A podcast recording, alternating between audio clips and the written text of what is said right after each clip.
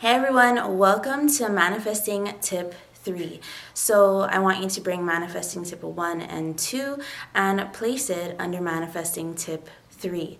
So, last time we talked about just choosing a goal and manifesting tip 2, we talked about writing it down and starting to infuse it into our energy bodies and into the energy that surrounds us so that eventually we will become what we want.